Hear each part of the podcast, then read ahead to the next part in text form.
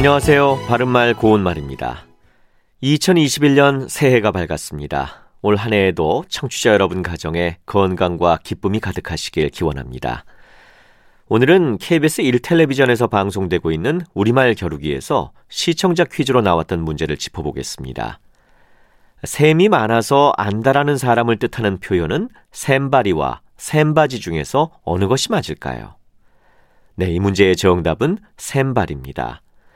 샘바리에서 샘은 남의 처지나 물건을 탐내거나 자기보다 나은 처지에 있는 사람이나 적수를 미워함 또는 그런 마음을 뜻하는 우리 고유어 표현인데요.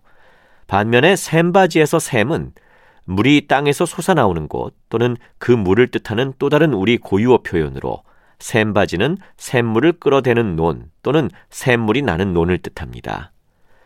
참고로 샘바리처럼 뒤에 발이라는 말이 붙은 표현으로 악바리, 법바리 같은 것도 있는데 여기서 바리는 그러한 사람을 뜻하게 됩니다. 악바리는 여러분도 잘 아시는 것처럼 성미가 깔깔하고 고집이 세며 모진 사람 또는 지나치게 똑똑하고 영악한 사람을 뜻하죠. 또 벗바리에서 벗은 버 밑에 시옷 받침을 쓰는데 겉으로 나서지 않고 뒤에서 보살펴주는 사람을 말합니다.